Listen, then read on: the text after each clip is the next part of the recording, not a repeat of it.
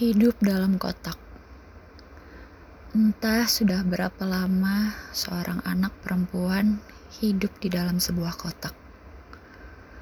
Kotak itu hanya berisi dirinya dan sejuta pikiran yang ada dalam benaknya. Kotak itu tidak memiliki pintu, tapi bentuknya transparan karena ia bisa melihat dunia dari dalam sana. Walaupun cakupannya tentu saja tidak luas. Sesekali ia ingin keluar dari sana. Dan ya, ia memang melakukannya.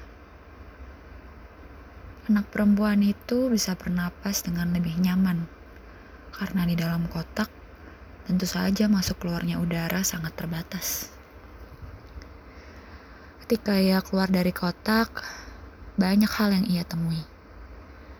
Ada yang membuatnya senang, seperti ketika matahari menyambutnya dengan semilir angin yang menyejukkan relung hatinya.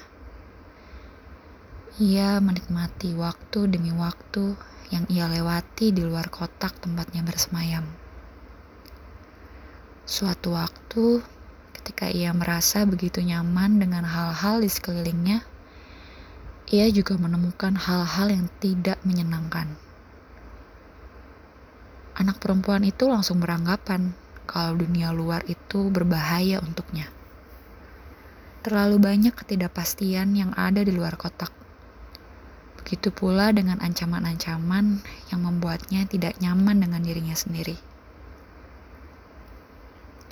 Anak perempuan itu pun masuk kembali ke dalam kotak dan menyimpan dirinya sendiri hingga ia tumbuh dewasa.